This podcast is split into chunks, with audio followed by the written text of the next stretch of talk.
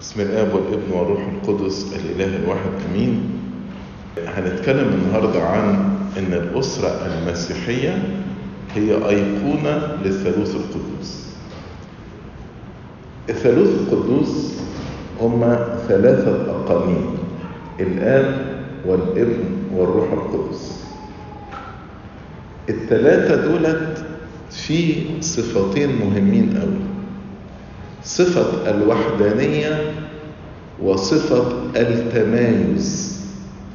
التمايز مش التميز التمايز.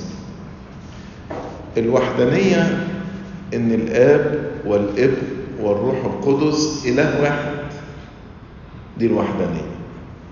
إنما التمايز الآب ليس هو الإبن والإبن ليس هو الآب.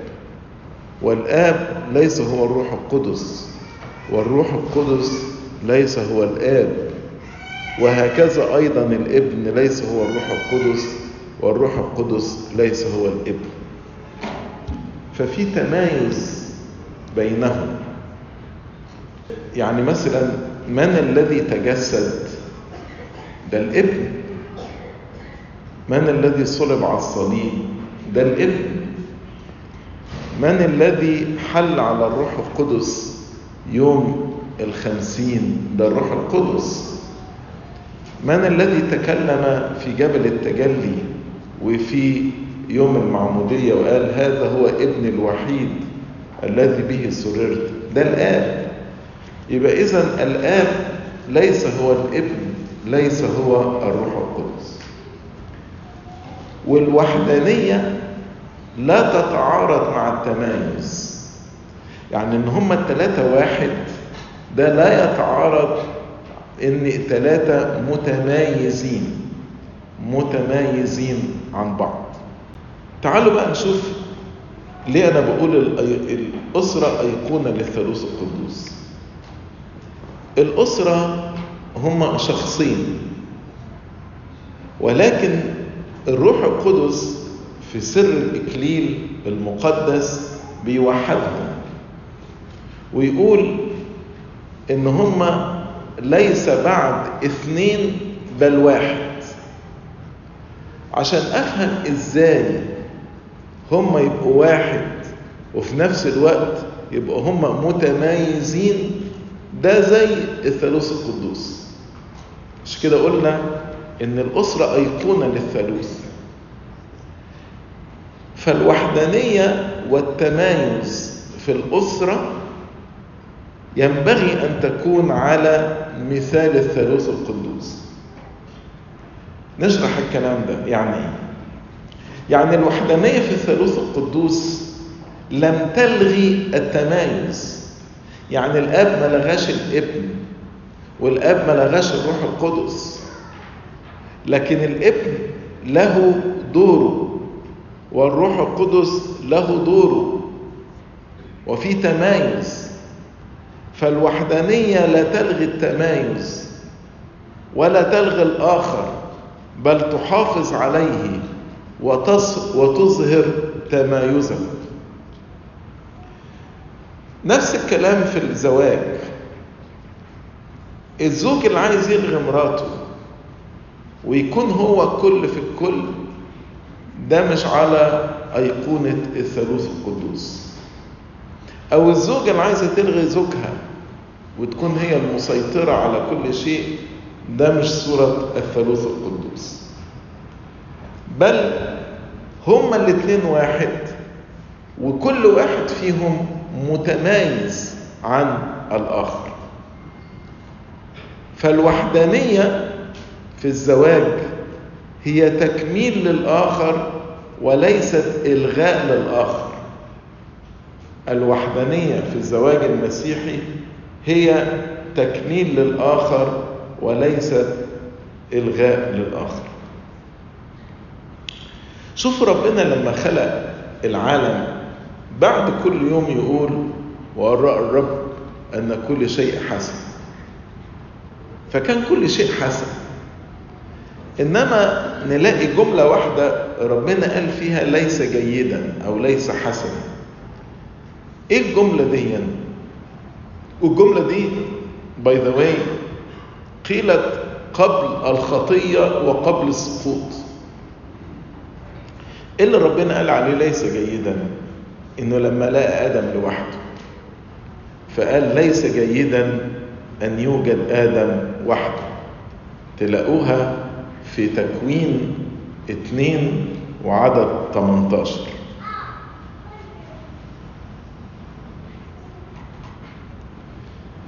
يقول وقال الرب الإله ليس جيدا أن يكون آدم وحده فأصنع له معينا نظيرا. ليه ليس جيدا ربنا خلق النفس البشرية نسميها نفس علاقاتية. يعني تنمو من خلال العلاقة وتنمو من خلال الآخر. لا تنمو النفس البشرية في استقلالية مع الآخر. وغرض ربنا إن مش بس يكون في علاقة بينهم ما بين بعض إنما يكونوا واحد. ما هو ممكن يكون في علاقة بين اتنين أصدقاء مثلا. إنما غرض ربنا إن يكون الزوج والزوجة واحد. زي ما نقرأ في تكوين برضو اتنين عدد 24 يقول لذلك يترك الرجل أباه وأمه ويلتصق بامرأته ويكونان جسدا واحدا. جسدا واحد واحد. إيه الهدف ليه ربنا عايز إن يكون في وحدانية بينهم؟ الغرض الأسمى إن إحنا نبقى واحد مع ربنا. ده الغرض الأسمى. إن إحنا نبقى واحد مع ربنا. ما إحنا العروس والسيد المسيح هو العريس. والاتنين يبقوا واحد. آدم بص لنفسه وقال ده أنا جسد ودم. والله ده روح. إزاي أقدر أتحد مع ربنا؟ إزاي الجسد والدم ده يتحد مع ربنا؟ فربنا قال له طيب بص يا آدم أنا هخلق منك من ضلع منك امرأة. ما تقدرش تقول إن أنا ما أقدرش أبقى واحد معاها لأنها عظم من عظمك ولحم من لحمك.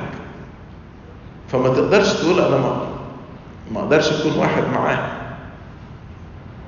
وفي نفس الوقت هخلقها مختلفة أو متميزة عنك.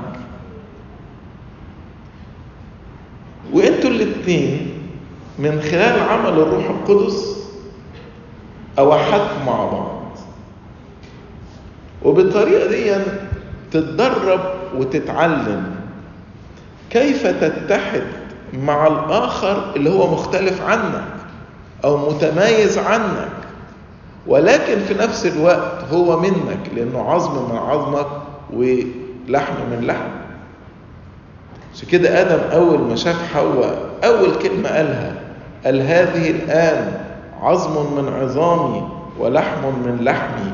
هذه تدعى امرأة لأنها من امرئ أخذت. فلما آدم يتعلم إزاي يبقى واحد مع زوجته اللي هي من عظمه ومن لحمه بس متميزة عنه وده من خلال عمل الروح القدس يعرف آدم إزاي يتحد مع الله اللي هو مختلف عنه ولكن من خلال عمل الروح القدس يتوحد يصير الإنسان واحدا مع الله. طبعا النهاردة بداية صوم الميلاد ده غرض من أغراض التجسد إن الله صار إنسان عشان يوحدنا معاه ونصير واحدا وأعطانا جسده ودمه عشان من خلال التناول نصير واحد معاه. فيبقى إذا من من ضمن أهداف الزواج إن يتعلم الزوجين إزاي يصيروا واحدا ودي مدرسة من خلالها يعرف يتعلم إزاي يصير واحد مع ربنا. هي المشاكل في الأسرة بتحصل منين؟ ليه أسرنا ما تبقاش مقدسة؟ يبقى فيها مشاكل. ده رأيي. وده رأيها. رأيي أنا لازم يمشي. وهي تقول لا رأيي أنا لازم يمشي. فيتخانقوا مع بعض. مش عارفين يبقوا واحد. وأحيانا إحنا بنعمل كده مع ربنا. ربنا يقول وصية وأنا أقول لأ. أنا رأيي غير الوصية دي. ربنا يقول اذكر يوم السبت لتقدسه. وإحنا ما نجيش الكنيسة في يوم الرب. أنا ماشي بمزاجي. مش ماشي مع ربنا مش واحد مع ربنا. مفيش اندماج بيني ما بين ربنا. ربنا يقول ما تكذبش أكذب. ربنا يقول ما تشتمش أشتم. ربنا يقول ما تدينش أدين. ليا رأيي وربنا له رأيه ونفضل بن... بنختلف مع الله. لو الإنسان في الزواج تعلم كيف يختفي هو علشان يرضي الآخر في علاقته مع ربنا هيتعلم كيف يختفي هو ليرضي الله. وتخلوا بالكم ده اللي إحنا بنقوله في الوصية. يعني في الوصية بتاعت الرجل نروح نقول له إيه؟ وأن تسرع إلى ما يرضي قلبها. يعني اعمل اللي يفرح زوجتك اعمل اللي يرضيها مش اللي يرضيك أنت. وبعدين نقول لها هي إنك تطيعيه وتخافيه وتزيدي في طاعته اضعافا مما أوصيناك به. فنقول لها برضو أنت اعملي اللي يرضي زوجك. تخيلوا كده لو في زوجين هو كل اللي بيفكر فيه كيف يرضي زوجته. وهي كل اللي بتفكر فيه إزاي ترضي زوجها. هيبقوا أسرة مقدسة عايشين في سلام والبركة تحل عليهم. ويتعلموا كل واحد منهم إزاي في علاقته مع ربنا إن أنا ألغي ذاتي تماما وأرضي الله. فالوحدانية لن تتم بصراع القوة وكل واحد عايز يثبت ذاته. ولكن الوحدانية تتم بإنكار الذات. وإن الواحد لا يهتم بما هو لنفسه بل بما هو للآخر زي ما الكتاب المقدس بيعلمنا. لا يهتم بما هو لنفسه بل بما هو للآخر. والوحدانية هي وحدانية دائمة. هي وحدانية دائمة. علشان كده الزواج هو عهد وليس عقد. أي نعم أنتوا بتمضوا على عقد في الإكليل لكن الزواج في مفهومه هو عهد وليس عقد. العهد لا يمكن أن يكسر. لكن العقد ممكن يتفسخ. أي عقد ممكن يتفسخ؟ إنما العهد لا يمكن أن يفسخ. عشان كده دايما العهد بيتعمل بإيه؟ بالدم حتى ربنا لما عمل معانا العهد يقول خذوا اشربوا هذا هو دمي الذي للعهد الجديد. وفي العهد القديم موسى قدم ذبايح وخد الدم ورشه على الناس وقال هذا هو دم العهد. لأن فسخ العهد يساوي موت يساوي دم. عشان كده العهد لا يفسخ. العهد يفسخ بالموت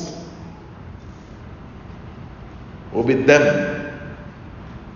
وده اللي بولس الرسول حابب يعني حب يشرحه إن ربنا علشان يفسخ العهد الأولاني زي ما كان بيشرح في رسالة غلطية إن لو واحدة مرتبطة بزوج هي مرتبطة بناموس الرجل ولكن لو مات الرجل هي حرة أن تتزوج تدخل في عهد حد تاني. فكان لابد يحصل موت ولابد يحصل سفك دم. فالسيد المسيح مات وسفك دمه عشان العهد الأولاني ينسخ ويفسخ ويقيم عهد جديد ربنا بدم مش بدم ذبائح ودم حيوانات. فالعهد لا يفسخ. آه وده اللي خلى ربنا لما يخلق حواء ليه ربنا ما خلقش حواء زي ما خلق آدم؟ خد شوية تراب ومنهم خلق حواء وينفخ فيها. كانوا هيبقوا اتنين مستقلين. لكن ربنا خدها من آدم علشان تكون لحم من لحمه وعظم من عظامه. عشان تكون من ضلعه. عشان تكون واحد معاه. والوحدانية زي ما قلت هي وحدانية دائمة لأن ده عهد. وأيضا هي وحدانية في كافة النواحي. يعني إيه في كافة النواحي؟ يعني وحدانية في الجسد وحدانية في الروح وحدانية في النفس وحدانية في الإيمان وحدانية في العاطفة وحدانية في الفكر وحدانية في الممتلكات إلى آخره. في كل شيء. والوحدانية زي ما قلت لا تلغي التمايز. ومن هنا بعض الناس لما يجي يقول لك طب إيه المانع إن أنا أتزوج من طائفة أخرى؟ ويكون إيمان مختلف. طب إزاي يكون واحد؟ إزاي يكون واحد؟ ما هو في إيمان مختلف. أي نعم في مساحة مشتركة. مع الطوائف.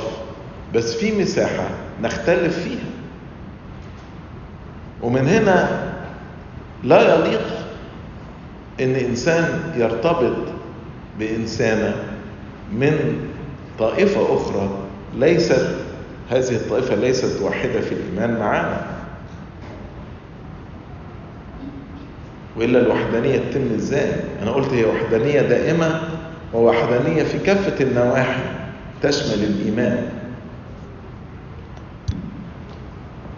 واللي بيوحد الاثنين ده ليس فعل بشري ده مش قاضي في المحكمة. ولا واحد يقول I pronounce you husband and wife. لا. اللي بيوحد هو الروح القدس. ما جمعه الله. يعني اللي بيجمع هو الله. الكاهن ده مجرد أداة في يد الله. ومن هنا التقليد البشري اللي هو فيه إن الأب أبو العروسة بيسلم بنته لعريسها. هذا التقليد ده تقليد بشري. إنما تعالوا بصوا لكلمات الإكليل وألحان الإكليل. يقول إيه؟ يقول استلم يا عريس عروسا هي لك. مين اللي اداها له؟ يسوع المسيح أعطاها لك. وبيد الأب الكاهن اللي هو وكيل سرائر الله زي ما بولس الرسول قال سلمها لك وبارككما باسمه القدوس. يبقى اذا مين اللي بيسلم؟ العريس. العروس لعريسها الروح القدس يسوع المسيح سلمها لك. الاب كان هو مجرد وكيل وكيل لسرائر الله فاللي بيسلم العروس لعريسها ليس الكاهن وليس الأسقف ولكن الله نفسه. وتلاحظ إن هم يروحوا ماسكين إيدين بعض والأب الكاهن يضع اللفافه على اليدين وهم ماسكين ايدين بعض. كان زمان لما القداس الإكليل بيتعمل وسط القداس اللفافة دي كان هم الاثنين بيروحوا يتناولوا بيها. فدي كان المفروض لفافه التناول تبقى هنا بالتناول بيصيروا واحد مع بعض. وطبعا من خلال صلوات الإكليل. عشان كده بولس الرسول لما بص للسر ده إزاي ربنا عمل اتحاد الزوج بالزوجة دي أيقونة للثالوث القدوس فوقف في انبهار وقال هذا السر عظيم هذا السر عظيم.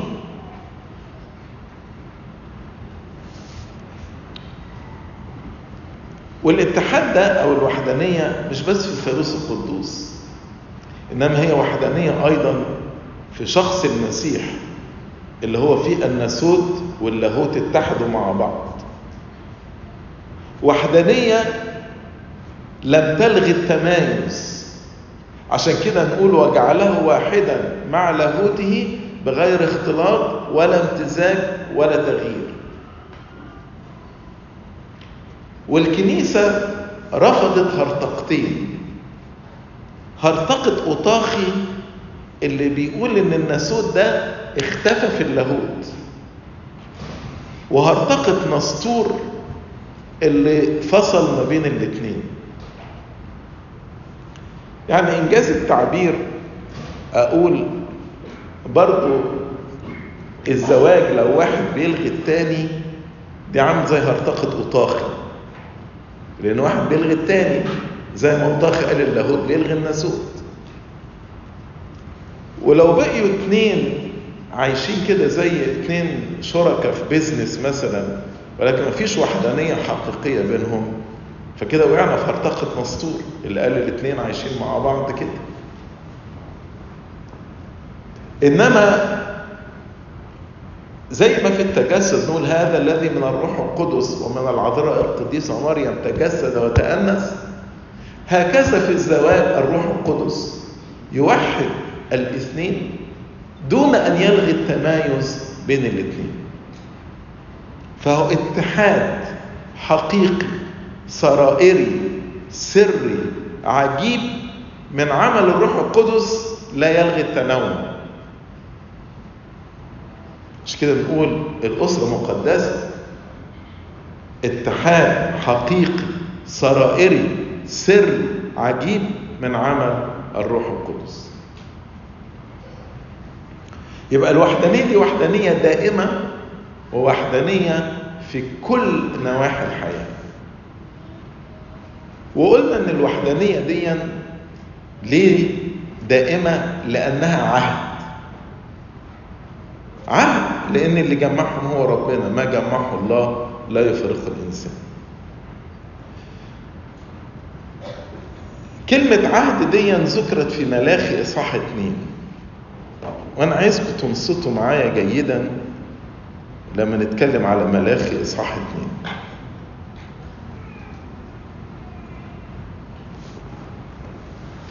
ناس كانت بتروح المسبح وتصلي وتغطي مسبح ربنا بالدموع والبكاء والصراخ ولكن ربنا ما كانش يقبل صلواتهم فقالوا ليه؟ يا رب ده إحنا بنصلي وبنصلي بدموع وبنصلي ببكاء وبنصلي بصراخ ليه؟ تعالوا نشوف الإجابة في ملاخي إصحاح 2 من أول عدد 13 يقول وقد فعلتم هذا ثانية يعني خطية تانية أو خطأ تاني. مغطين مسبح الرب بالدموع والبكاء والصراخ. فلا تراعي التقدمة بعد. ربنا ما ينظرش للتقدمة بتاعتكم. ولا يقبل المرضي من يدكم. واللي بتقدموه علشان تسترضوا ربنا ربنا ما بيقبلوش. لا تراعى التقدمة بعد ولا يقبل المرض من يدكم. فالناس سألت ليه؟ فقلتم لماذا؟ أدي بقى الإجابة. من أجل أن الرب هو الشاهد بينك وبين امرأة شبابك التي أنت غدرت بها وهي قرينتك وامرأة عهدك. عهدك امرأة عهدك. يعني الزواج عهد ده كلمات الله ده رد ربنا على ملاخي طيب اول حاجة ناخد بالنا في الآية دي إن ربنا قال على الطلاق إنه إيه؟ غدر. غدر. عارف يعني إيه غدر؟ هديك يعني مثال بسيط كده يعني. تخيل مثلا لو أنا قلت لك يا فلان ممكن تاخدني معاك المشوار الفلاني ده؟ فأنت قلت لي خلاص تعالى وأنا اخدك معايا ومشينا مع بعض. وفي نص السكة كده رحت فتحت باب العربية وقلت لها مش قادر أكمل معاك اتفضل انزل ويا ريت قلت لها اتفضل انزل ده ربما تكون زقتني وضربتني ووقعتني من العربية وهي ماشية وبهدلتني وجرحتني. فأقول إيه؟ أقول إن فلان ده غدر بيا. ده وعدني إن هيفضل معايا المشوار كله. وفي وسط الطريق بهدلني وغدر بيا. مش ده اللي بيحصل في الطلاق؟ في الطلاق يوم الزواج أنتوا الاتنين ركعتوا ركعتوا قصاد المسبح وعملتوا عهد مع ربنا إنكم هتستمروا مع بعض. ومفروض تكونوا عرفتوا بعض كويس. عشان كده بنقول في خطوبة تتعرفوا على بعض كويس. وبعدين تحصل شوية مشاكل بينكم.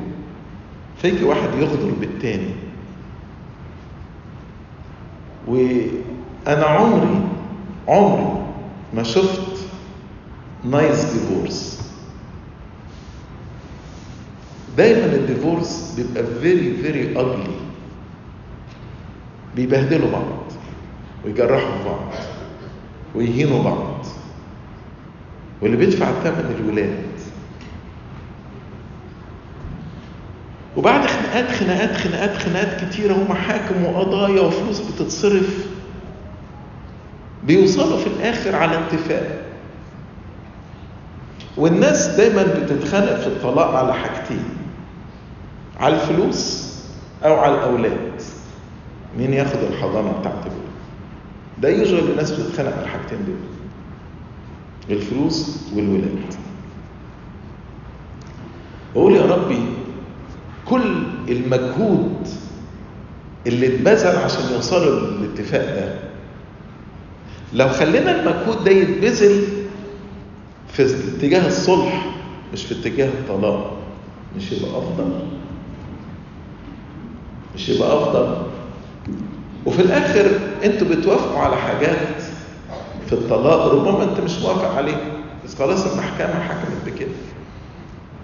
أو بتضطر تتنازل على حاجات أنت شايف إنها من حقك بس علشان تخلص. طب ما تتنازل عن الحاجات دي في طريق الصلح بدل ما أنتوا بتتنازلوا عنها في طريق الطلاق. ما تتنازلوا وتتسامحوا وترضوا بعض. يرضيكم إن ربنا يقول عليكم إن أنتوا غدرتوا ببعض زي ما قال كده. من أجل أن الرب هو الشاهد بينك وبين امرأة شبابك ربنا هو الشاهد على العهد ده. الروح القدس هو اللي شاهد على العهد ده. وبعدين أنت ولا أنت تغدري يبقى في غدر تغدر بالآخر. وهي قرينتك وامرأة عهدك فعايزكم بس تحطوا في ذهنكم أن الطلاق غدر الطلاق هو غدر. ده كلمات ربنا مش كلامي أنا. وبعدين يكمل يقول أفلم يفعل واحد وله بقية الروح؟ يعني إيه أفلم يفعل واحد؟ يعني هو ربنا مش خلاهم واحد وأعطاهم الروح القدس عشان يوحدهم؟ طب ما الروح القدس إن كان وحدهم ليه أنت بتفصل اللي ربنا جمعه؟ بعدين يقول لك ولماذا الواحد؟ ليه ربنا وحدهم؟ يقول لك طالبا زرع الله. بالإنجليزي he seeks godly offspring. زرع مقدس. زرع إلهي. ربنا وحدكم. عشان ولادكم دول تبقوا مقدسين. وبعدين يدينا ربنا تحذير في آية 15 فاحذروا لروحكم ولا يخضر أحد بامرأة شبابه. يقول لك خلي بالك احذر. خليك حذر. اوعى تخضر بامرأة شبابك امرأة عهدك. اللي ربنا شاهد بينك ما بينها وشاهد بينك ما بينه احذروا لروحكم ولا يغدر أحد بامرأة شباب. تاني حاجة عن الطلاق في آية 16 يقول لأنه يكره الطلاق قال الرب إله إسرائيل.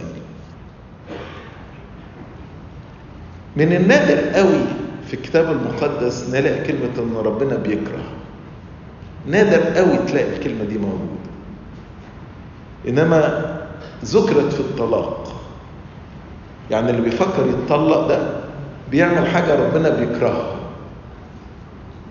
إيه رأيك؟ وإيه رأيك؟ تحبوا نعمل حاجة ربنا بيكرهها؟ إزاي الإنسان يجرؤ إن يعمل حاجة ربنا بيقول أنا بكرهها؟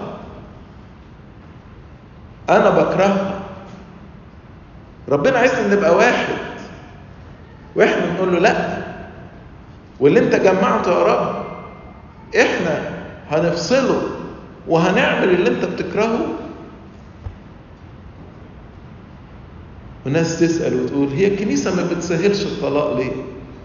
طبعا الكنيسة ما بتسهلش الطلاق إزاي الكنيسة تسهل حاجة ربنا بيكرهها؟ إزاي؟ لأنه يكره الطلاق قال الرب إله إسرائيل. ثالث حاجة على الطلاق. يقول لك وأن يغطي أحد الظلم بثوبه.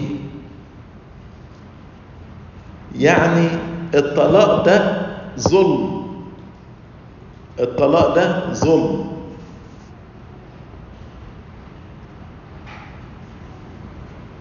دايما في حد بيتظلم. ده على الأقل. وغالبا اللي بيتظلم ده الأطفال الصغيرين الولاد. ولكن في أغلب الأحوال إن لم يكن فيها كلها. الظلم بيقع على الزوج وعلى الزوجة وعلى الأولاد. فالثلاثة بيتظلموا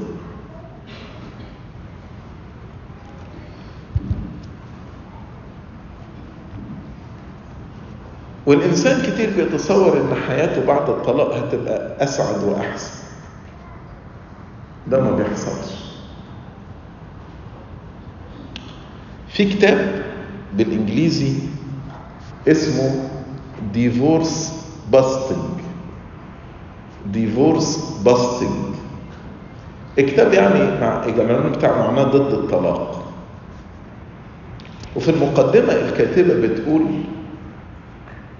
أنا ملحدة. فما بكتبش الكتاب ده من منطلق ديني.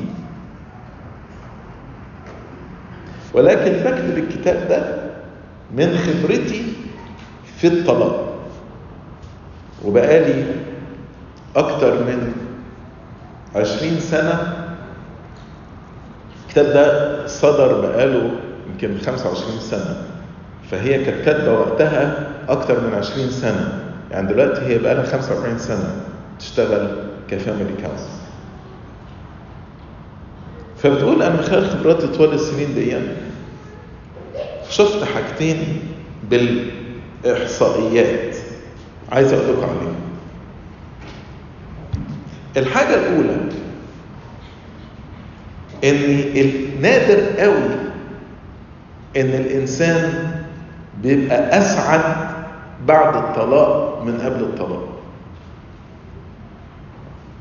حالات نادرة إن الإنسان بعد ما بيتطلق بيبقى أسعد لأن الطلاق ده بيسيب جروح كتيرة في قلب الإنسان. والحاجة التانية اللي قالتها حاجة لطيفة. قالت إحنا كل واحد مننا شخصيته بتجذب أو بتتجاذب مع شخصية معينة. يعني أنت لو بصيت كل أصحابك القريبين منك هتلاقيهم كلهم ليهم نفس الصفات تقريبا. فبيقول لك غالبا اللي بيتطلق وبيتجوز تاني بيتجوز نفس الشخصية الأولى.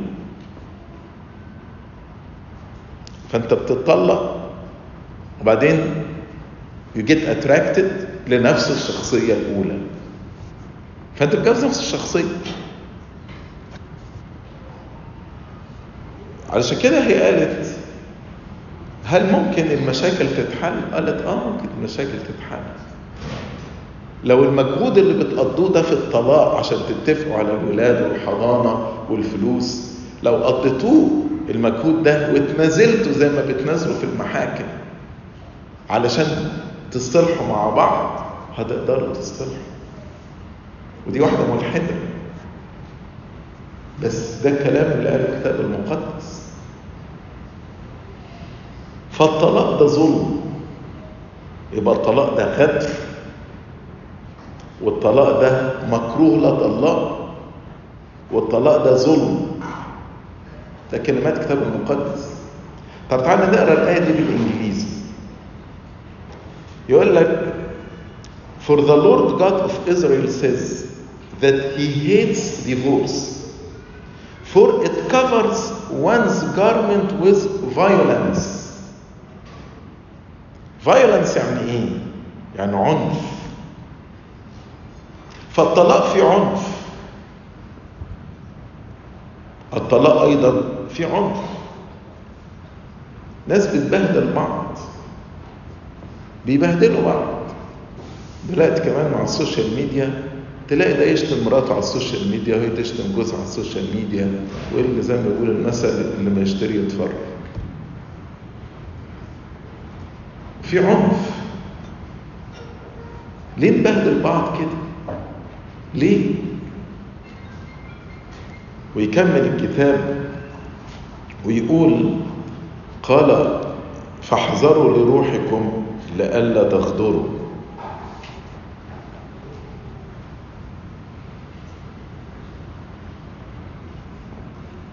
الحاجة بقى العجيبة بعد ما يعني الجزء ده يقول لك لقد أتعبتم الرب بكلامكم. لقد أتعبتم الرب بكلامكم. خليتوا ربنا بقى تعبان. إحنا أتعبنا ربنا. وقلتم بما أتعبناه إحنا أتعبنا ربنا إزاي؟ فبيجاوب ربنا بقولكم كل من يفعل الشر فهو صالح في عيني الرب وهو يصر به. هو ربنا يرضى لا ربنا موافق على الطلاق. مين قال إن ربنا مش موافق على الطلاق؟ يعني متأكد الاباء الكهنة سمعوا الكلمة دي مئات المرات. فأنتوا كده بتقولوا اللي بيفعل الشر اللي هو الطلاق ده هو صالح في عيني الرب. لما تقولوا كده أنتوا بتتعبوا ربنا.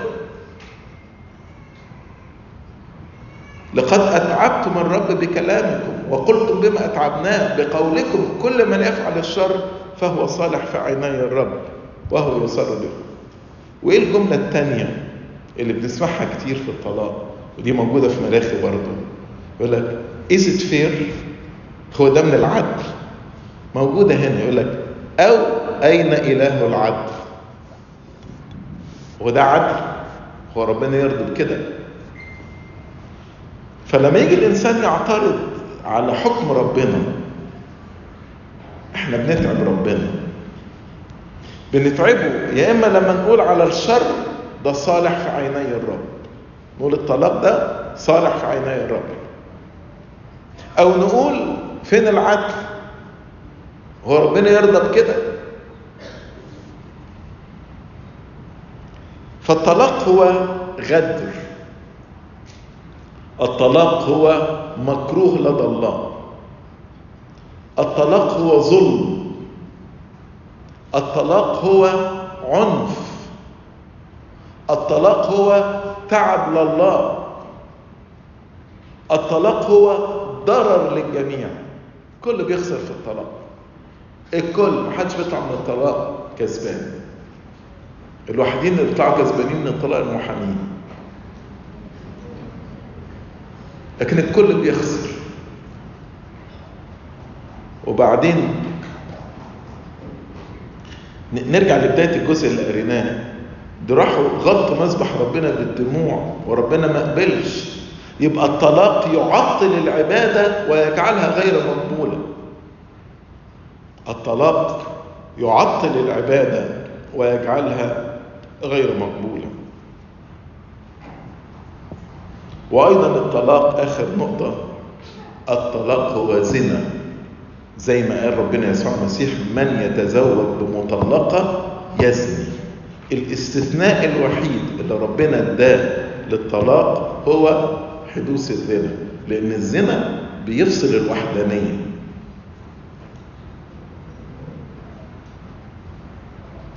فأنا عايزكم تفكروا في الثمان نقط دولت. والثمان نقط دولت الكتاب هو اللي قالهم أنا ما قلتهمش. أول حاجة إن الطلاق هو غدر الطلاق مكروه لدى الله. الطلاق هو ظلم. الطلاق هو عنف. الطلاق هو ضرر للجميع. الطلاق هو تعب للرب. الطلاق يعطل العبادة ويجعلها غير مقبولة. والطلاق هو زنا. إلا لو واحد طلق لعلة الزنا. يا ريت نستوعب ونوصل ل conclusion أن الطلاق ليس هو الحل لمشاكلنا. الحل إن أنا أنكر ذاتي وتواضع وضحي وأبذل مجهود عشان أحافظ على أسرتي. عشان تبقى اسرتي أسرة مقدسة. عشان زي ما قلنا كده he seeks godly offspring ربنا عايز زرع مقدس عايز عيلة مقدسة عايز أسرة مقدسة. فالطلاق ليس هو الحل. فالوحدانية نرجع تاني بقى للوحدانية. قلنا إنها وحدانية دائمة لأن ده عهد. وقلنا إنها وحدانية في كل شيء. ثالث حاجة على الوحدانية أن هذه الوحدانية فيها شفافية. وحدانية فيها شفافية. يعني إيه فيها شفافية؟ نرجع تاني لتكوين إصحاح اتنين.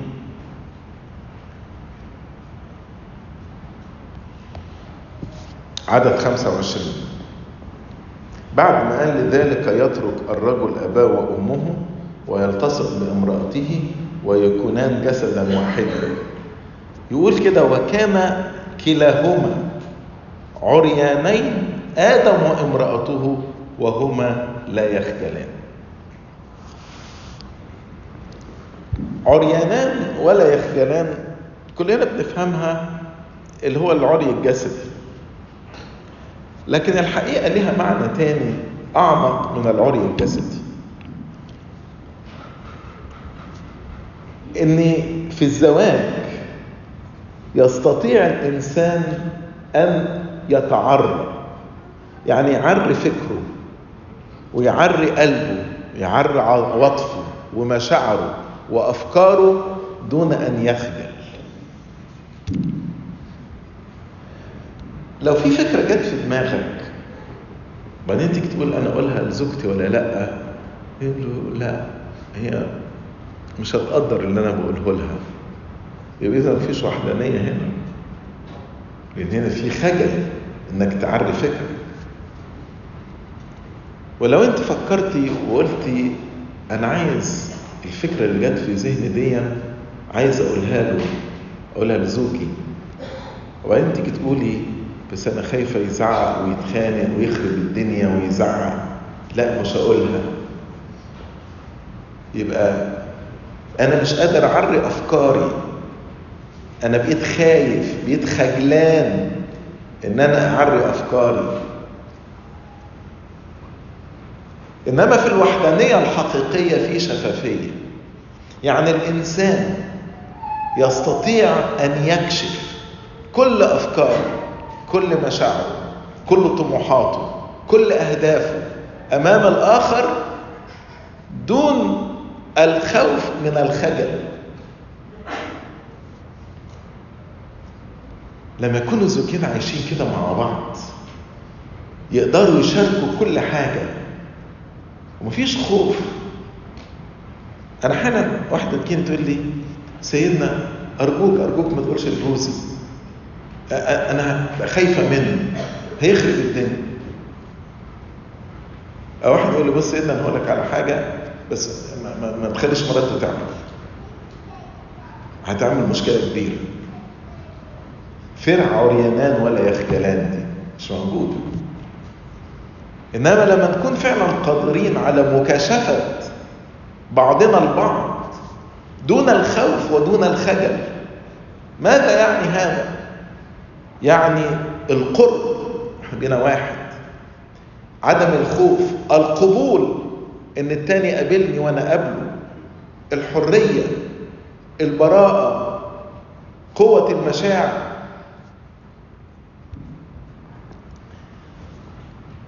كلكم لما قعدتوا قبل ما تتجوزوا وتدور على انسانه أو واحد ترتبط بيه عمرك ما فكرت تقول أنا عايز واحد أعرف اتخانق معاه كويس؟ أو واحد نفضل نجادل مع بعض؟ كلكم كنتوا بتبحثوا عن صديق. عن حد يفهمك حد تفهمه. تقدر إنك تكشف له كل قلبك وكل مشاعرك وتبقى واحد معاه. الشفافية دي مع آدم وحواء ما استمرتش طويل. انتهت بالسقوط وبالخطية. عشان كده بعد السقوط والخطية جابوا ورق تين وغطوا بيه جسمهم. وهكذا تلاقي الإنسان مع الخطية يبتدي يغطي نفسه بورق التين. يغطي نفسه يعني يبتدي يكذب. ما يبقاش صريح. يبتدي يخبي عن التاني. ما يقولوش كل حاجة. والباسورد اللي على التليفون أنا مش عايز أديها لمراتي. وبقي كل حاجة مستخبية. مفيش عريانان ولا يخجلان. لأن في خطية دخلت. ولما الخطية تدخل آه خلاص. والخطية دي مش لازم تكون خطية يعني إن واحد بي بيخون مراته أو واحدة بتخون زوجها. طبعا الخطية دي على طول بتخلي في ورق تين بتخلي الواحد بيخبي ويكذب ما بقاش صريح. لكن أي خطية الذات مثلا لما تخش الذات وان أنا كلمتي ورايي لازم اللي يمشي. ده يخليهم يتغطوا ورا ورق التين. ويكذبوا على بعض. أي خطية. لكن الزوجين اللي عايشين حياة توبة حقيقية وأسرة مقدسة بجد بجد أي خطية بيقدموا توبة عنها؟ عشان كده فعلا بيعيشوا كده في شفافية.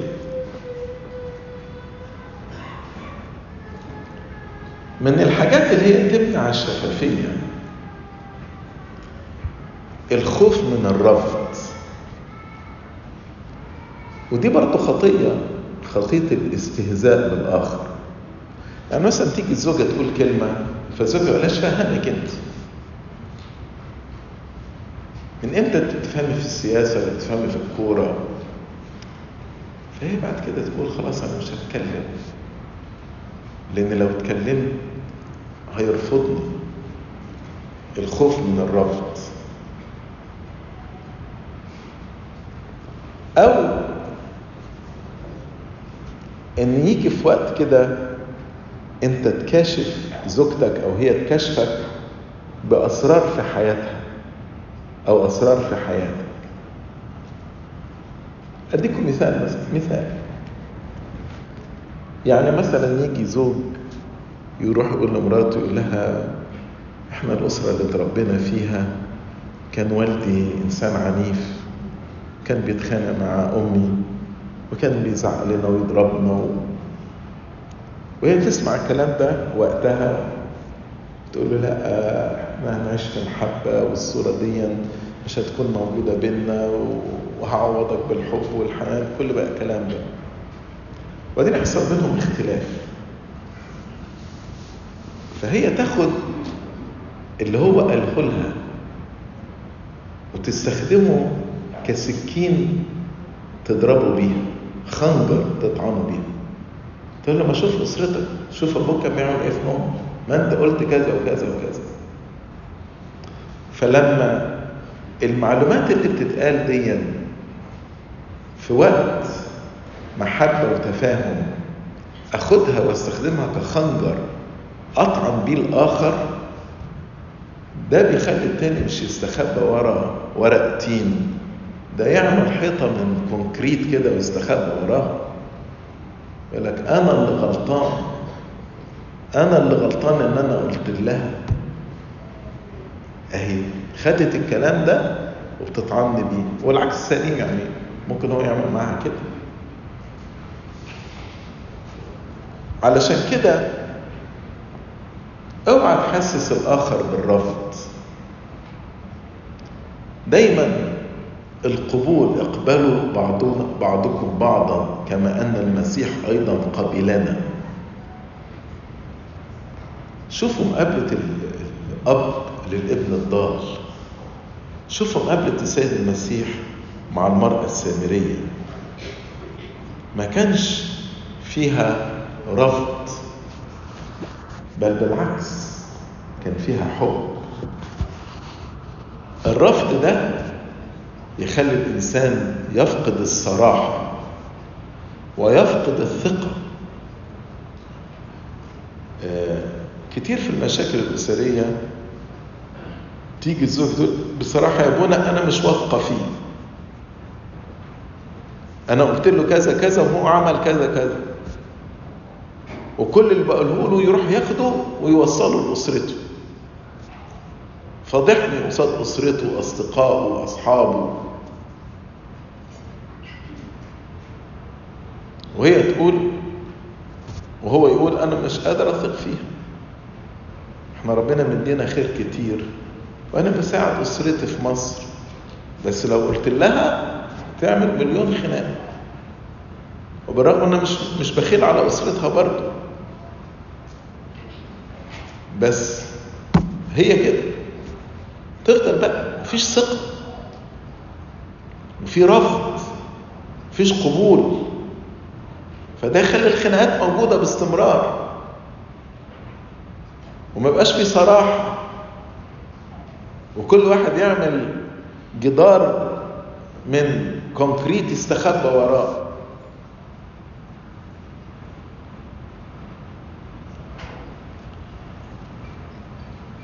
أيضا من معوقات الشفافية مش بس الخوف من الرفض إنما الأنانية. إن أنا عايز أعيش في العالم بتاعي. عايز أعيش في العالم بتاعي. وما عنديش استعداد إن أنا أخدم الآخر أو أضحي من أجله. إنما المحبة بتحررنا من أنانيتنا وبتخلينا نخدم بعضنا البعض زي ما في غلطي يقول بالمحبة اخدموا بعضكم بعض. اللي أنا عايز أقوله عشان تبقى أسرة مقدسة لابد نعيش في وحدانية. الوحدانية دي ربنا اداها لنا يوم الإكليل. والوحدانية دي ليها ثلاث صفات. وحدانية في كل شيء وحدانية دائمة وحدانية فيها شفافية. ولو عايزين تزودوا إنها لا تلغي التمايز يبقى الصفة الرابعة بس دي إحنا قلناها في الأول انها وحدانية لا تلغي التمايز. فعايز أديك تدريب كده النهارده. فكر فيه. هل أنت ومراتك فعلا واحد ولا لا؟ بالمفهوم اللي أنا شرحته. هل أنت بتلغي مراتك ولا أنت بتلغي زوجك؟ هل أنتوا منفصلين عاطفيا عن بعض؟ هل أنتوا اتنين مجرد عايشين في بيت واحد إنما مفيش لا صداقة ولا حب ولا مشاعر بينكم؟ طب وانت عايز تعمل إيه؟ عايز تكمل حياتك كده؟ ولا تاخد المؤتمر ده فرصة إن أنت ترجع الوحدانية دي تاني بعمل الروح القدس. ترجع الوحدانية دي تاني. وهترجع الوحدانية مش بإنك تغير مراتك أو أنت تغيري زوجك. ترجع الوحدانية إن أنت تغير نفسك وتقدم توبة. وتفهم يعني إيه زواج. يعني تتخلى عن ذاتك تماما لكي ما ترضي الآخر.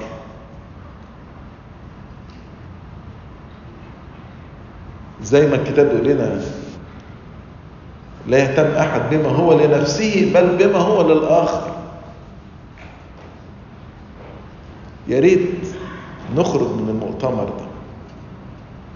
مع الصوم المقدس اللي إحنا مصلين وصايمين وبالصلاة وبحياة التوبة وبعمل الروح القدس فينا.